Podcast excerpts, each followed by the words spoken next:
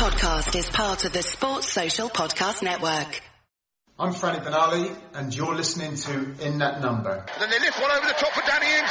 Ings in the box. Oh, onto his left foot. Brilliant. Oh,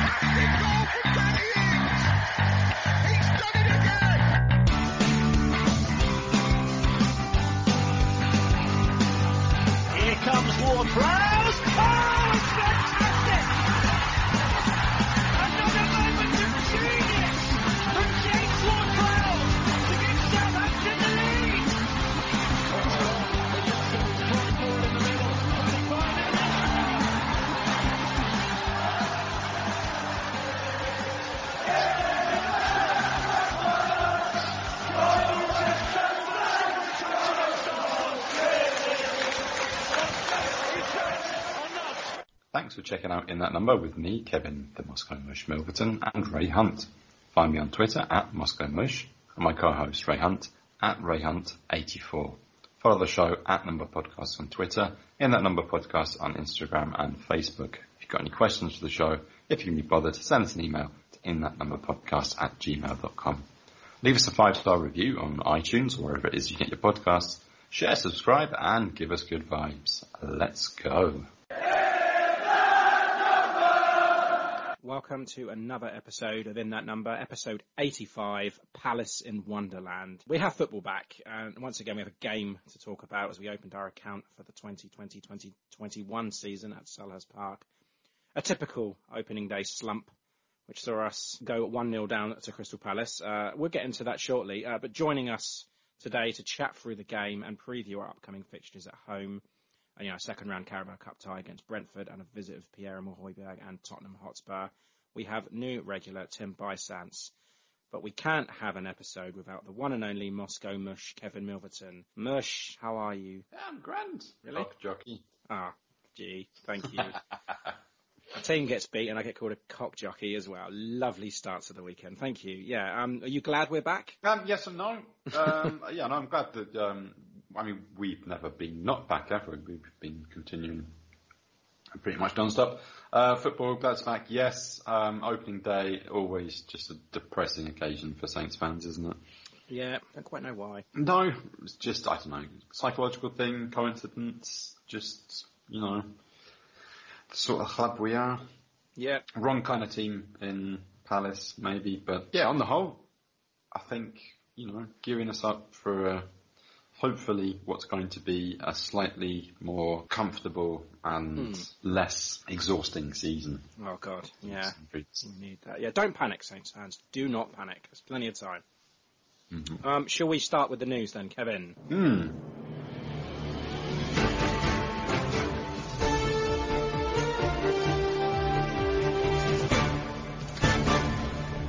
This is ITN in that number news. Okay, Kev, we'll, we'll start the ITN news then with the main talking point over the last week. The, uh, the takeover. US billionaire Joseph DaGrosa, former owner of Bordeaux, apparently involved in the Newcastle takeover last year.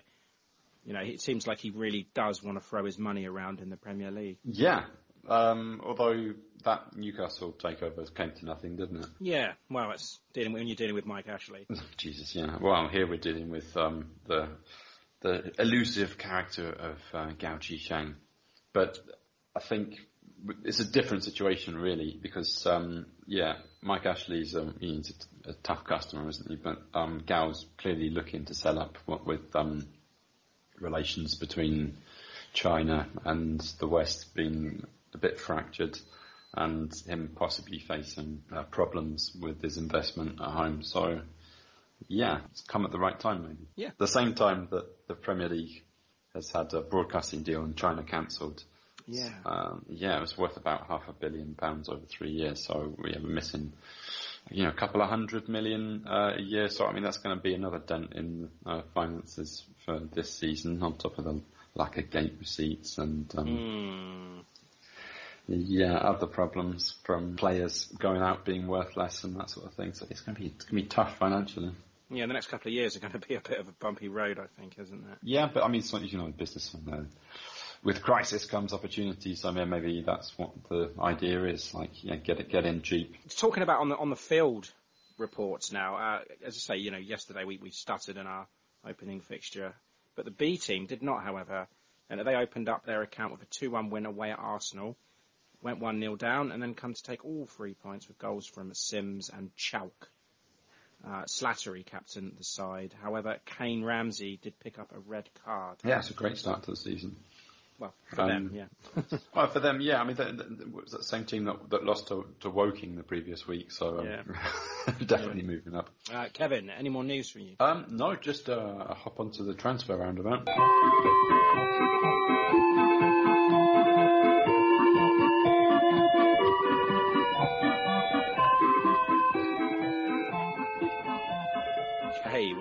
The transfer roundabout. Um, last week we reported news regarding Wesley Hoedt moving to Anderlecht on loan, but that seems to have disappeared really. Uh, and new reports that Club Bruges are interested. Saints are asking for around seven seven million, uh, but you know, not be- yeah, not not many teams are likely to be paying that. Um, all Belgian clubs that, ha- that have been linked with him have said the same thing so that the loan move is most likely. But you know, if it doesn't happen, then it, we might have to release him. Big loss, big loss on him. Uh, I think the thing that's holding everything up is this: we're asking for a firm option to buy after the loan, um, and that's yeah, as I say, the, the Belgian teams are not willing to do that. Um, but you know, he's not been given that squad number. Doesn't appear to be in Ralph's plans. We knew that last season. He's kind of in limbo. Just a you know, a terrific fall from grace for him. Um, but Yeah. the- yeah, it's but then, then there's a solution that could be in the offing because um, uh, Club Bruges striker Emmanuel Dennis uh, could be included in the deal, and that will knock millions off the price because he's been valued at around 25 million quid. So if they throw in Hoedt in that as well to sweeten the deal, Do we really need another 20 million plus striker in the team? No, but we do need to get rid of Hoedt, and we never really reported on the rumours of Boufal being on the move. No, I don't think it was really as evident as it was at the weekend that he was possibly moving, not moving on. Yeah, that's sad really because I mean we could let him go for as little as four million euros. What? That's nothing. I'd rather Yeah. keep him for that money. I would, I would too. But my worry is that the fact that they are they going to just start panic buying and because there's a lot of fan pressure to sign a midfielder, isn't there? And if the board are saying to Ralph, well, you can't bring in a midfielder until we let you know the likes of Hoedt, the likes of uh, of Boufal leave, so we can bring some players in. But then they're going to have to let him go on a cheap to do that, and I just, yeah, I just think it could be a disaster if they do start doing things like this because we're not that sort of club. No, it's kind of cutting your nose to spite your face. But I mean, Boufal does have a place in the team. You know, he he could have done our job yesterday, couldn't he? Um, Oh yeah, and yeah, it's it's weird that you you know you say that, and it's absolutely right that we, maybe we can't bring new players in until we've got rid of some of the dead wood. But how is part exchanging Wesley Hoedt for a young striker worth 20 million plus part of that solution? That doesn't sort of add up to me. no. But like I said, rumours. Mm. gathering all Um, these all these terrible rumours together in one place. That's what we do. Oh, if that's what we're doing, I've got a few more. Um, oh, I bet you do. yeah, uh, 24-year-old French midfielder Olivier Ntcham uh, from Celtic. I've heard that quite a few times. repeatedly. Yeah, it's one of those ones that's not going to go away. Arsenal striker following Aubameyang. Oh, yeah, that's why he's not signing a new contract. He's holding out for a move to St Mary's. I mean, I hadn't, I hadn't really heard of him, but apparently, um, yeah, he could be on the move Southampton. I doubt that one. Hamza Choudhury from Leicester, yeah, I've heard that. maybe, but yeah, again, I don't see any of these happening at all. They seem seem more grounded in fantasy than anything else. But that's never stopped us from talking about them, has it? No, we really should. We really shouldn't do it. But wow, I think it's the international roundup now. Yeah, let's round them up. Okay, so for my first international roundup of the season, I'm going to start in this in chronological order. So starting on Thursday, September the 3rd, when Shane Long, he came on for the final 13 minutes of Ireland's 1-1 draw in Bulgaria. Yeah, they just managed to snatch a, a draw at the death. Uh, in Group B4 of the Nations League. And then the following day, Friday, September 4th, Armstrong uh, he played only in the final 11 minutes of Scotland's 1-1 draw with Israel in Glasgow. Uh, on the same night, Bednarek played a full 90 minutes for Poland in Holland, and yeah, he picked up a booking in their 1-0 loss, and that was, yeah, thanks to a Steven Bergwijn goal. Saturday, September 5th, we all remember it clearly. Danny Ings and James Ward-Prowse featuring in that England team against Iceland. What a Uh, game with- it was. Yeah, James Ward-Prowse playing the full 90 minutes of England's thrilling encounter with Iceland. Uh, Ings coming on the 68th minute. But yeah, being down to 10 men definitely didn't help Ings' chances there. He didn't, didn't really have a chance to, to show himself, but I thought that, um, that, that Jimmy was good. Yeah, it was good scuffing up that spot. Yes, yeah, yeah. I just so I've got a tweet here. I didn't didn't write down whose it was, so yeah, sorry if um if you're listening. But yeah, James Ward-Prowse for for England, 90 minutes, 92% passing accuracy, two tackles made, and one penalty spot tampered with. I mean, it was a weird match, wasn't it?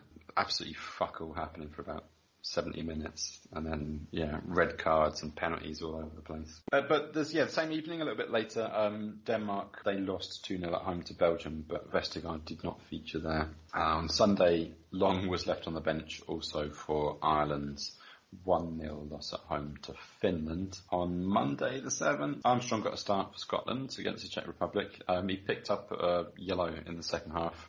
Uh, but he was subbed off in the 80th minute as the Army defeated the Czechs to go top of Group B2.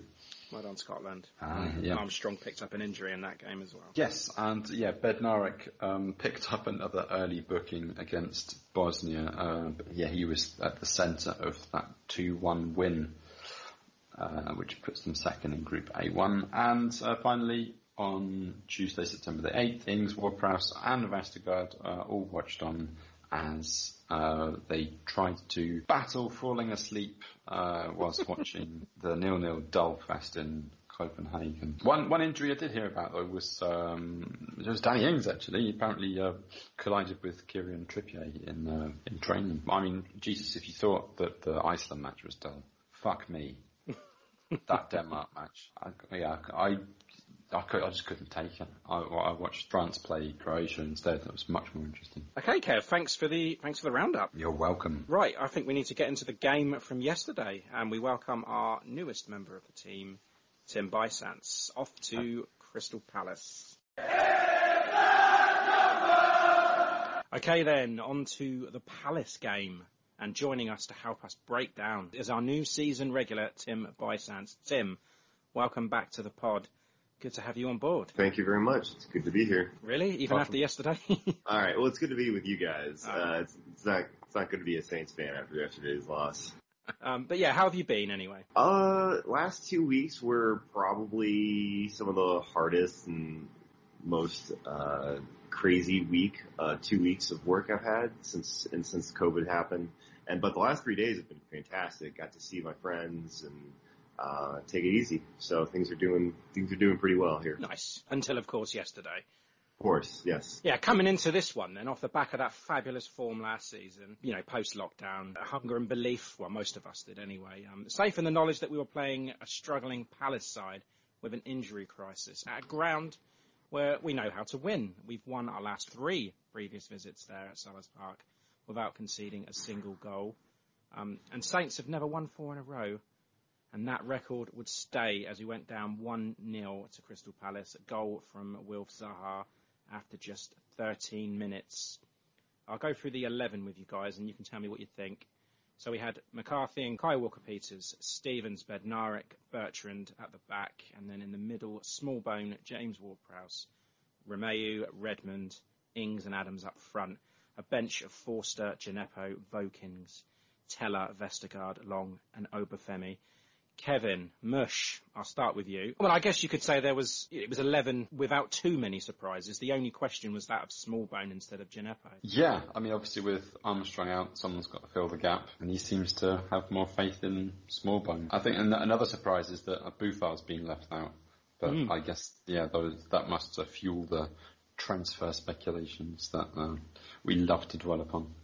But other than that, you're happy with it, Kev? Other than that, I think that's the expected best eleven. Uh, like we said at the end of last season, the num- new new squad numbers indicate his first choice eleven, and yeah, Smallbone is the only real exception to that. And Nathan Tella on the bench as well. I mean, Maybe Boufal was just a situation like uh, like new new boy Salisu, who's just not match fit. Do you think that could have been a case for Boufal? Quite possibly, yeah. I mean, we don't know, really know what he's been up to in the off season, and you know, there there was a player that had COVID, so I don't know if he was one of them, but he did feature in the preseason friendlies, so didn't he? So I don't think true, it was him. Tim, are you happy with the eleven? Was there uh, what, were- what were your initial thoughts? That was 100% expected since uh, Armstrong was out. I figured Smallbone was going to be in, or um, I guess it would have been Smallbone or Ginep- Djenepo, and that was pretty much expected. Now, uh, anybody who was watching it in who was watching it in the states on NBC Sports, they always listed as a 4-4-2, and they put James Ward-Prowse on the right. Now that surprised me because that's that's actually where Smallbone was the backup all of last year. So he, and it seemed to be when I was watching it, uh, the majority of the game, uh, Smallbone was on the far right side comparatively to um, JWP, who was in the center. Um, Yeah. But overall, that's I didn't expect any changes. Nothing, nothing of the facts surprised me. Yeah, I mean, I saw I saw the four four two lineup. Both teams actually went four four two, and I, and uh, you know the graphic that I saw it had it had Smallbone out wide, wide right, and James Ward-Prowse in the middle with Romeu. But I was expecting Smallbone to come in the middle and you know Kyle Walker Peters to to run that right side, and that's pretty much what we saw because. You know, it's difficult to see, you know, with, with no natural winger, how they were gonna line up or set up. But initially, it was just that, you know, that flat four-four-two. But keeping a close eye on, on Kyle Walker Peters, whether he was uh, going to take the load off of Will Smallbone, and that looked to be the case. The game then, when we started, we started out doing what we do best, really, didn't we? We had all the ball, all the pressing. And this is what I meant last week, Mush, when I said it was going to be, you know, comfortable. Um, it did look that way from the start, didn't it? But they, they seem to have found a weakness. I mean, you said that, yeah, Smallbone sort of uh, playing a bit more in the centre and Walker Peters taking control over the whole of that right wing, and that left us quite exposed. And um, yeah, Zaha seized an opportunity quite early on. Yeah, we're certainly not good enough to have three at the back, are we? Um, yeah, and you say the goal, Tim. What happened there? So KWP was caught way up high, and well, I guess so. That was the, that was the reasoning go, dropping back. He wasn't there in defense, but Romeu threw a, a, a ball through the center. Um, I forget who, who it was to ex- exactly Redmond. Um, passed yeah, it was- to Redmond, yeah. to Red to Redmond, and then they they popped in, uh, deflected it, and hit hit him on the counter. Uh, Kyle Walker Peters was way too far up up field. If Romeu's actual correct place, uh, thing he should have done was kick it cross field because uh, KWP at the time was open and ready to go, and he would have been he was actually fairly well upfield. So we got caught on the counter after a what would be a tradition a simple mistake, but it was actually a good play on the Palace guy, and shit, that was it. Yeah, yeah, Kev, and I thought I thought maybe complacency, I guess, because we had a lot of the lot of the possession at that point, you know, the first 13 minutes of the game, and maybe they just, you know, well, because Palace didn't show any endeavour prior to that goal, and Romeu was, I guess, you know, slow on the ball, just well, you know, Palace haven't, haven't offered us anything.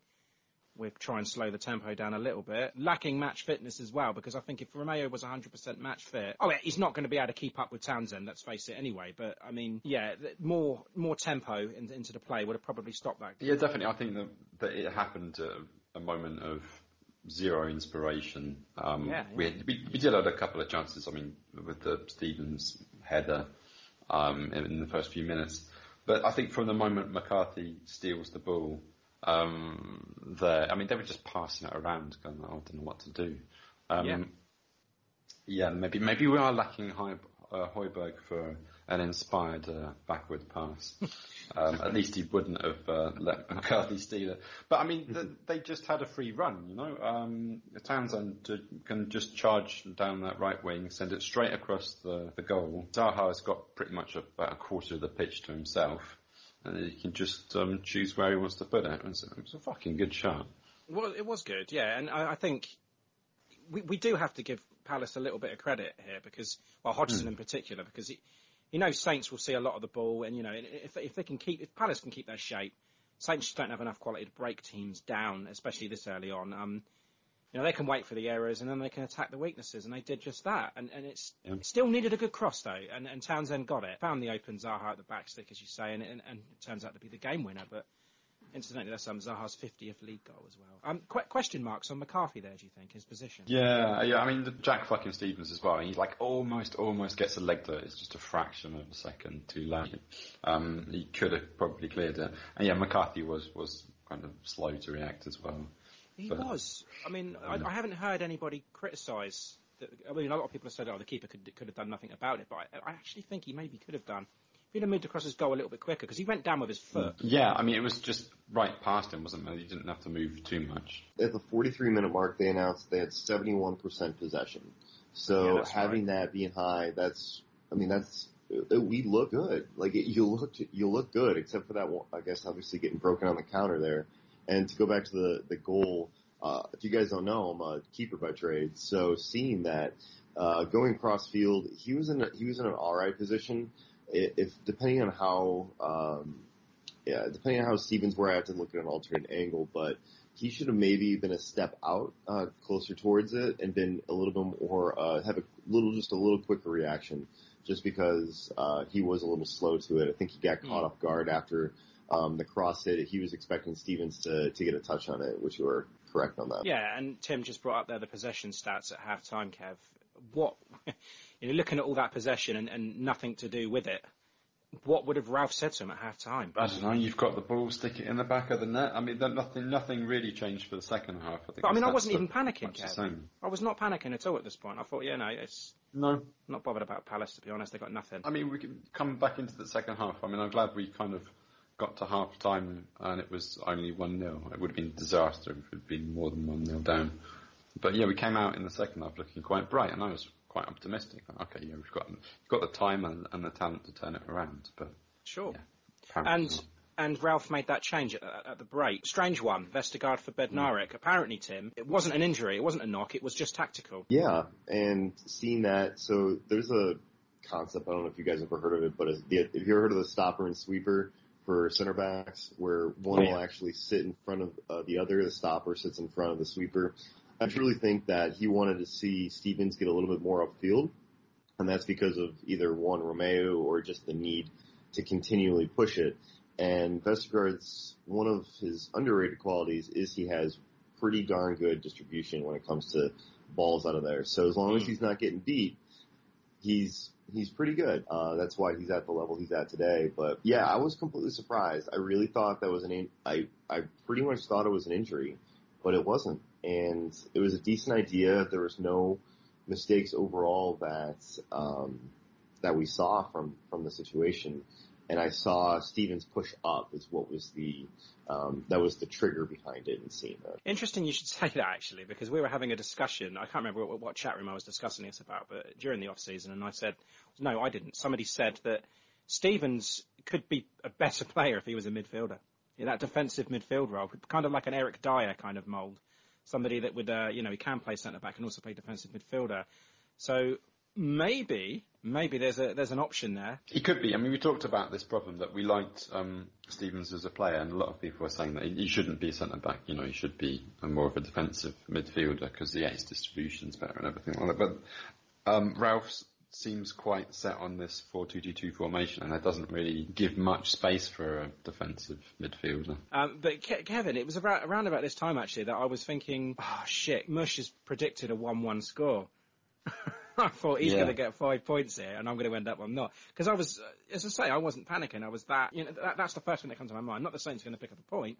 Kev's going to pick up five. That's what bothered you more, right? I'd get off to a good start. Yeah. Yeah, and we had a number of chances. I, I, I was like, right up until the last, you know, 10, or 15 minutes, I was thinking, yeah, it looks like the most likely score, doesn't it? Yeah, and, and Tim, we had a, we had a chance in the second half with, with Redmond. Probably should have done better with that effort. He was really good, and Guaita is he's he's a really good keeper. I so think he's very good, yeah. yeah, I think there's a couple different chances where really well the Adams hit as well. Uh, that was the one that I'm I was thinking of off the top of my head, but he was Hmm, point blank. Yeah, that was a that was a oh, yeah. Anywhere else that would have gone in, but yeah. Now then, chaps, VAR to the rescue. Th- this tackle, right? I'm convinced Jonathan Moss has given this a red card because of the scream from Tyrick Mitchell. Um, firstly, it was a ridiculous decision. Um, it- yes, he's seen the studs, but he's heard that scream and he's made you know, he's thinking, oh, that's, that's a red card. Um, but, but VAR is doing exactly what it's there to do, remove those mistakes. So the ref, and only the, the ref, needs to look at the, his, his error and make the decision again. And I thought that was perfect. That's exactly what it needs to be used for. I didn't realise that football was an audio format. um, yeah, I suppose the lack of the crowd means that you, you hear Yeah. it a lot more clearly, and he's he's made that decision. And yeah, it, I didn't really understand why he'd given um, a red. It's, it was a, it was a silly challenge, but it wasn't it wasn't heavy, it wasn't harsh. You say that he was pulling out of it. I don't think it was even a yellow, if I'm honest. I, I, I- my my broadcast would have been different to you guys, I'm sure. But I was watching on BT Sport over in the UK, and they have, well, quote unquote, expert ex ref in the studio, and they had Dermot Gallagher. Now he's immediately backed up Jonathan Moss's decision because. That is what they do. They're too afraid to go against the on-field official. And he has had the hindsight of looking back at it again. There was no thought. He just went straight away and said, yeah, yeah, that's a red card. He's gone in with his studs. He's late. And then Jonathan Moss has looked at it again on VAR and decided it was the wrong decision, and, and obviously he's changed it. And all Gallagher could say at that point was that, wow, I mean, I could see why it was given. What is the point of having those those officials in the studio if they're just going to back up the, the on-field official? It's, it's uh, pointless. It, it just they will not go against what it is because to me that was not a red card. That wasn't even a yellow card. I don't think. Yeah, I think you can make the same arg- argument for Jamie Carragher being in the studio uh, as, as well. Being a, a commentator, why have him in the studio if you're just going to um, side with Liverpool and everything? Yeah. yeah. And Tim, what did you think about this red card slash yellow card? The second that I saw, well, I understand why he gave it because you know you get, you get a boot up, and he thought that the studs were probably showing up, which would be which would which led to the scream and which led to the situation, which led to the red card, obviously. Um, but when it set, the second that he went to the the the screen, I thought he's going to switch it to a yellow. He can't get this as a red, and it was bar was done right, and I was happy with it. I actually Yeah. think that's a promising. It shows promise going forward into the entire season, regardless if it's our season or the entire EPL. Mm. That's uh, I think it's it's a good thing that he was able to correct that and see that because that's what's really necessary and um, it was necessary and yeah it took a little bit of time to do it but I, it was overall it was the right call to for the charge of the game Yeah, This is the kind of way I envisioned VAR to be, you know, Just like the NFL. assist, Just like the NFL. assisting, well, I don't watch the NFL, but assisting the referee, so giving him all the information that he needs to make um, a good and balanced decision. Yeah. But Mush, do you think that Jonathan Moss has the balls to turn a red card into a free kick? And not just a yellow card, but just to say, oh, actually, no, do you know what? He's not even touched him there. No, Um, he, he would not. no. He would not. One step at a time. Yeah, he would have to just say, yeah, sorry, that's a yellow. Um, but, uh, well done to Craig Pawson, by the way, for telling Jonathan Moss to actually conduct an on-field uh, investigation into that, because yeah, that saved us. So yeah, well done there. And as as Tim brought up as well, that Adams point blank volley um, and the and the save from Guaita, uh, Yeah. brilliant. Wow. Zaha had the ball in the net a second time, only to be saved again by VAR, just about offside, but lucky lucky escape. Defence was leggy. Know it was 80 minute, 81 minutes in at that point, but they were done. You know, Zaha really wanted to score another goal. He had that one in stoppage time as well that he just managed to shoot wide into the side netting. But yeah, I, I don't know. They, they they they seem to look stronger with the chances they had than than we did. Yeah, that's true. That is very true. They that they didn't create and had a lot, a lot of the ball, but whenever they did, they uh, made the best chances of the game. Ralph made some subs, but did he make them too late? Do you feel? yes So G- Djenepo and Long coming on with 13 and five minutes respectively. Uh, I think in your Discord group, I was kind of shouting left and right, saying that they needed to get. I don't know if you remember that, but I was like, they need to get them on. And so I was Yeah. thinking more like around the the 65 minute mark um, was would have been appropriate for Djenepo, and I would have taken Romeu out and brought in Obafemi or Long. In the purpose of going to a four-two-four and how they threw how did they threw caution to the wind against how they did it with Manchester United, where they just like said, "Screw it, we're just going to throw on as many attacking players." He's got to do that. Though, that worked, by the way. it did, and it did.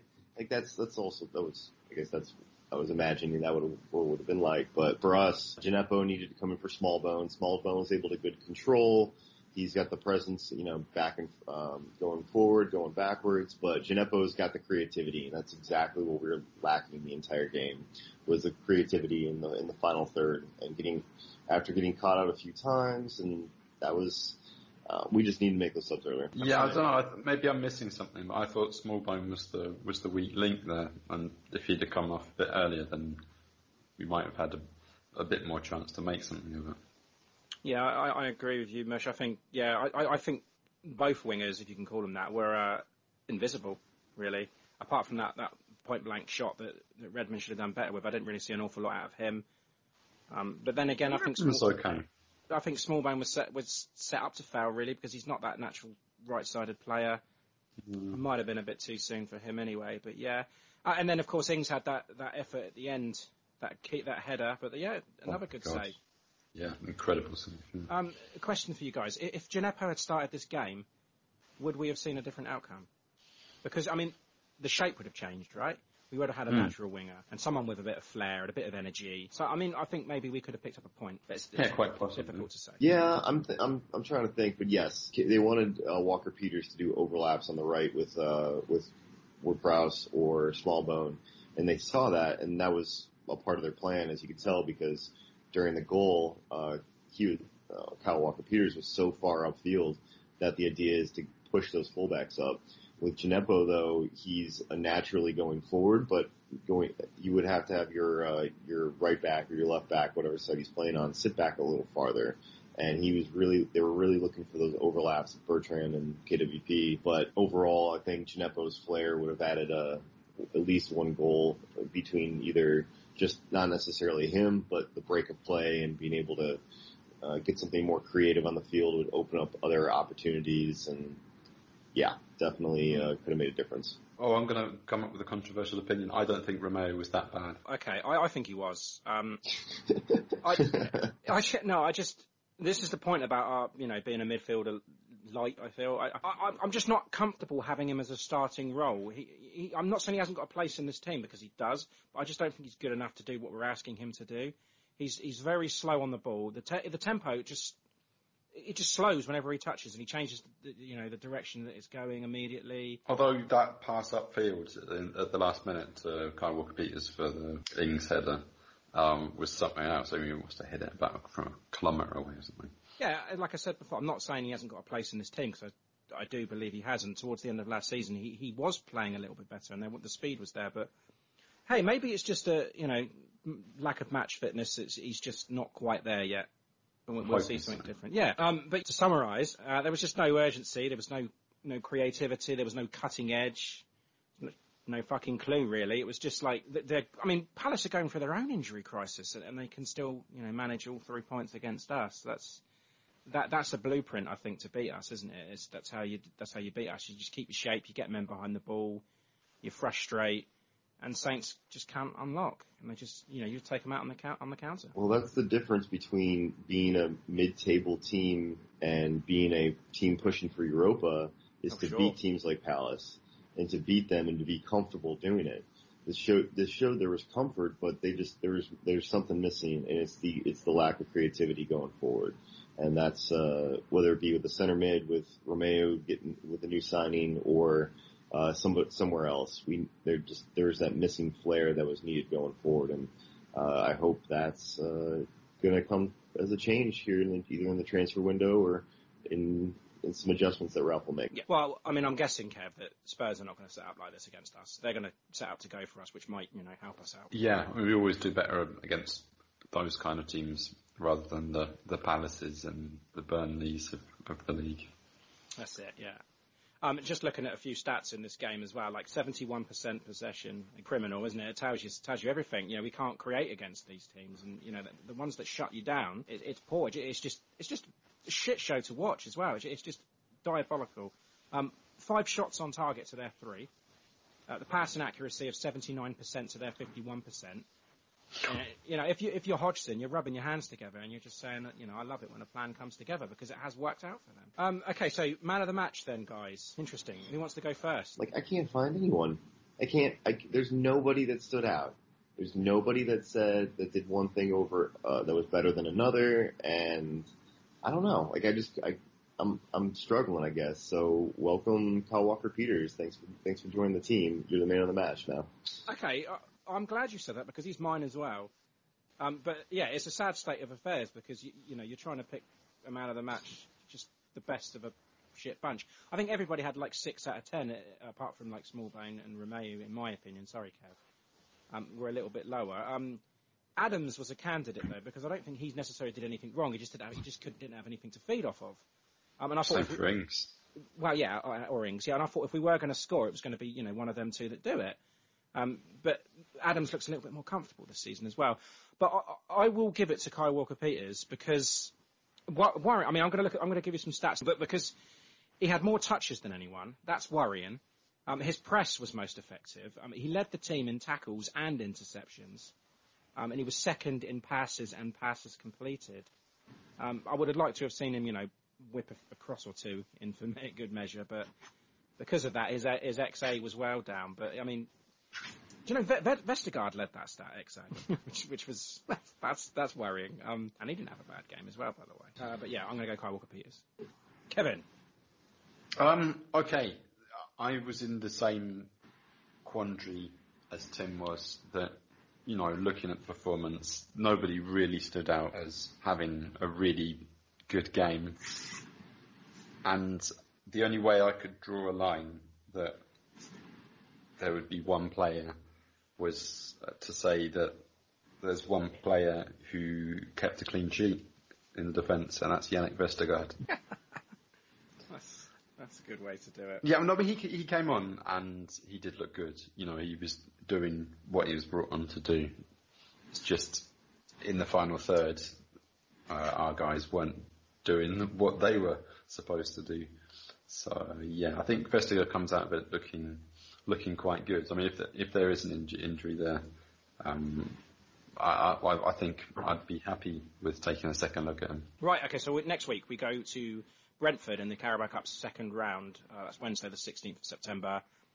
Uh, 7:45 kickoff. Fellas, yeah. How do we see this one? Are we going to be taking this competition seriously? I mean, are we treating it like a match for fringe players? And you know, what what sort of eleven can we expect? Well, it's gonna be the it's gonna be a four two two two. He wants he wants to set up all the way from uh, from obviously from the first team all the way down to the the, the academy level. Uh, he, there'll be some rotation in it, um, but Ward, Ward Prowse is probably going to start since he is normally uh, he's, he's playing every game. What's but I think you'll see some rotation with Vokins. You'll see Valery. Uh, you'll probably see Foster play, and then Obafemi Long uh, will probably will be in as well. Um, maybe we'll probably keep on Redmond.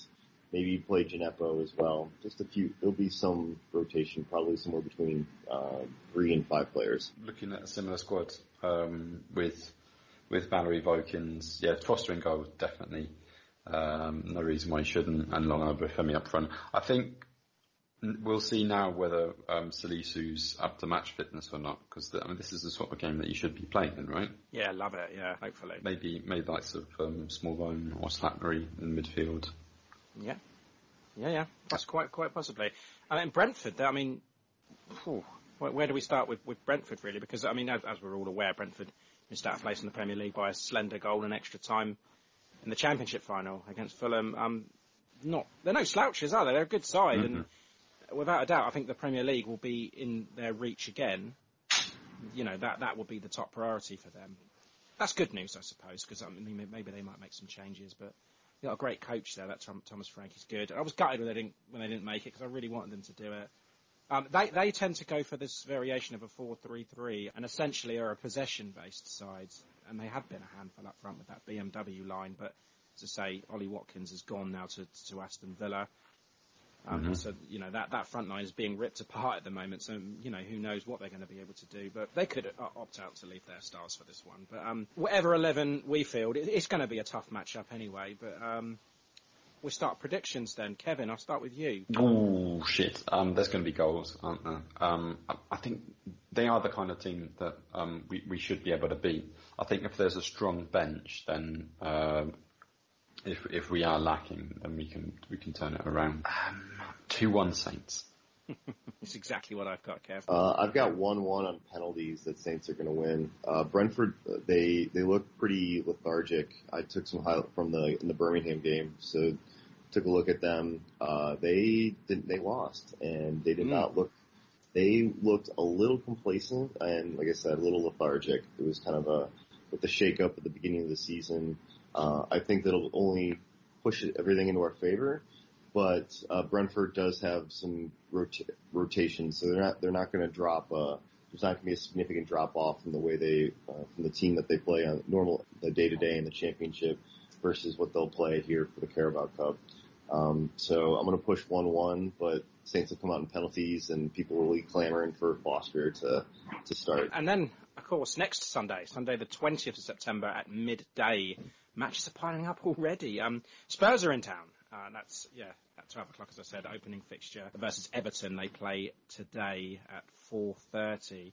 Um, I suppose, you know, the biggest talking point of this one will, will of course, be the return of uh, Pierre-Emile Højbjerg to St Mary's. Um, Hoiberg.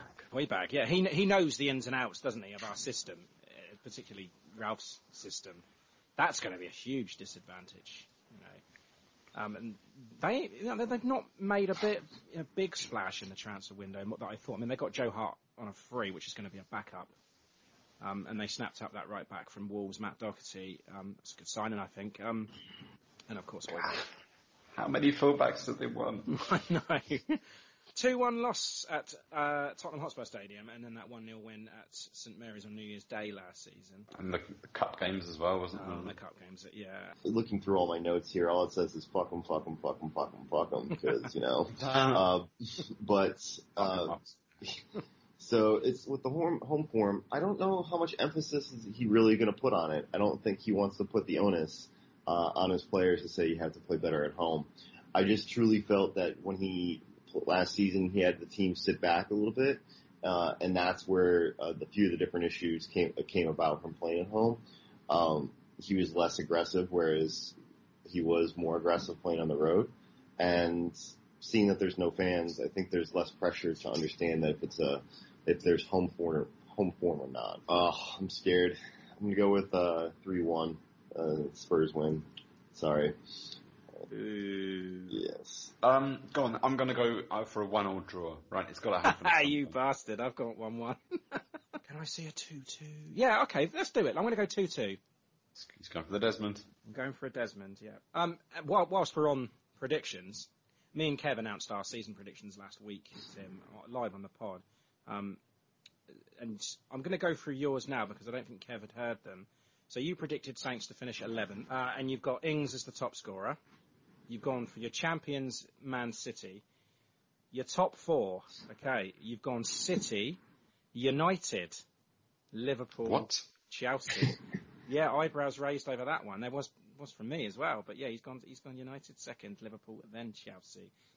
Uh, relegated. Uh, you've gone West Brom, Palace, and Fulham, uh, and, and Champions League. You've gone Real Madrid. Tim, you come up with this idea of a snake draft for the Championship teams. Um, so we all get eight teams picked. Um, and then what I thought we could do is we could add up all the total points for our eight teams and add it to the rest of our predictions for the rest of the season. So we're going to do this draft live right now. Are you ready, guys? Okay. Yeah. Um, okay, Kevin, because you won the predictions last year, I'm going to give you the first pick. I am on the clock. Uh, Brentford. Ray, you're on the clock. I am going to go for Norwich. Tim, you're on the clock. Let's go with let's go with Watford. I'll take Swansea City.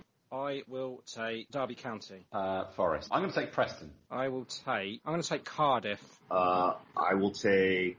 I'll take Bournemouth then. Oh, I was going to. I was going to say who's going to take them. Uh, brave man. Everyone's been avoiding them so far. they are down. It's a good Yeah, value. It's a good. It's a good value at this later in the draft. Yeah, I, I agree. I, I've got the mid mid mid draft, I believe. Tim, your fourth pick. Birmingham City. I'm going to take Millwall. Somebody has to. Yeah, I'd rather take Millwall than Bournemouth. That's true. Yeah, I mean, same for me. Um, I'm gonna destroy an exit. I'm going for Queens Park Rangers. Bastard. Borough. Man, Man City. Yeah. Borough. Okay. Barcelona. I'm going to go Stoke. Uh, Blackburn. Good choice. I was going to have them next. Debating. I'm debating. I'm debating. It's tough now, isn't it? Yeah. It's just like who's going Oh. to go down. Let's go. Uh, let's go with Reading. Oh, okay. I'm glad you didn't pick the one that I wanted. I am going to go where you went Reading. I am going to go Huddersfield. Ooh. Okay. Um, Sheffield Wednesday. They've got a 12 point deduction. And Bristol City then. I will take. Oh my God, what is left? I'm going to take Barnsley. I'll take Coventry. And your last pick? Let's go with Luton. Yeah, that was probably the best choice. I- I'm going to be left with Wycombe, aren't I? well, I thought you were going to be left with Sheffield Wednesday, to be honest. Um, I'm going to take. Hmm, I'm going to take Rotherham. Oh, um, yeah, I'll, I'll, I'll be left with Wycombe then. Fine. So you got a. mi- I tell you what. Let's let's not give Kev the minus points because that's a little unfair. Okay, so I just add 12 to whatever the table says at the end of the. Yeah, indeed. Okay. Fair enough. Okay, cool. Uh, good job, guys. Well done. Um, and Tim, yeah, thanks for helping us out today with the match. Um, and we will speak to you next week, where we will All right. be reporting on both Brentford and Spurs games. Um, and then we will give our predictions for Burnley as well. So yeah, Tim, thanks for coming on, mate, and we'll speak to you soon. Appreciate it. See you guys next week. Cheers. It's been a been a great first week. Yeah, Up the Saints. up the Saints. Hi, I'm Matt Letitia, and thank you for listening to In That Number. And welcome to the extra time segment. Uh, we'll start off with our amazing predictions. So I went for a 1 0 Saints win, you went for a 1 1, and Tim went for a 1 0 Saints win also. well, there you go then. a big fat zero from all of us. It's a fantastic start. Zero points for Saints and zero points for all of us. So yeah, brilliant, brilliant, brilliant. Um, Super Six. Uh, round one was won by Paul Carpenter with 14 points. So well done, Paul. Just um, in contrast, I picked up four. So yeah, 14 points for the winner. Well done. Uh, and fantasy football, Kevin. Okay. Um, where do we start? Um, I can see myself in 50th position on Yeah. 24 points. I think I'm about four behind you. Yeah, You got 24 points. That's that's poor, isn't it? And it's I, not too good. I got 22. I think I can I can see a kind of pattern here. I think those people that captain Salah are you know into their 50s and stuff like that. They're right riding high. And the rest of us have just captain, I don't know. I mean, who did you captain, Kevin? Sadio Mane, why did I spend the same amount of money on him?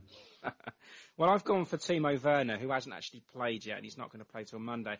But I, I- yeah, but I mean, he's Brighton away. They've got Chelsea. But looking at my team, actually, I, I think I, I've done crap. But and I thought, okay, well, I've still got a few players to play. In fact, I haven't. I've only got two left to play, and they both play on Monday night, so it's not a very good start. Even if Timo Werner comes out and, and, and does well, he's going to need to get a hat trick for me to be in, in the top, you know, top twenty, really. No, I think there's going to have to be some um, serious tinkering done to this team. Although uh, Tim's big business is only just slightly ahead of us on 32 points. Yeah, looking up the table, it's um, well done to Matt Markstone. Uh, his team is called uh, Mitrovic yes, I saw that. at 61 points. Um, but yeah, t- top of the top of the food chain is Kurt Supple's Tampa Saints. Yeah, what a fantastic start he's had. Well done, Kurt. He, he, Yeah. he let everybody know on the Discord. Yeah, and um, yeah, he's also got Timo Werner, so yeah, even if he does score a hat trick, um, yeah, um, he's going to be tearing away. So yeah, well done. Uh, very, very good start. He does have Timo Werner as well. He's got uh, Callum Wilson, I see, picked up eight points. I got Callum Wilson. That's annoying because I got Callum Wilson, I got Ward Prowse, and I got Walker Peters, all the same that he got. But yeah, it's just that Salah. Oh, well, Lascelles at the back picked up quite a few points as well. So Mm. Yeah, yeah, very, very, very good start, uh, Kurt. Well done. yeah, congrats. Russian phrase then. So, начать с чистого листа. Oh, holy fuck. Начать чистого листа. Начать с чистого листа. Начать чистого листа. Ah, Okay. and that Yeah. means fresh To, start. to make a fresh start, literally to to start with a, a blank page. Okay. So yeah, that's what we'll be doing next week. Although that does seem to sound like it's going to be a nil-nil draw, right? Yeah, yeah. Um, a massive thank you to Tim for his thoughts today, and a very, very special shout out to uh, Saints News Now on Instagram, um, who has done so much for us behind the scenes during this off season. So if you don't follow him on Instagram, do it now. His, his Yeah. work, his work is fantastic. Yeah, thank you, mate. Yes, it's uh, definitely, definitely worth a look and a like. Yes, a busy one next week, Kevin. Uh, we have Brentford Yeah. and Spurs to discuss, along with our away end, and we have a Burnley fan coming on. So yeah, until then, up the Saints. Up the Saints. I'm going to give you to the count of ten to get your ugly, yellow, no good keister off my property before I pump your guts full of lead. Keep the change, you filthy animal.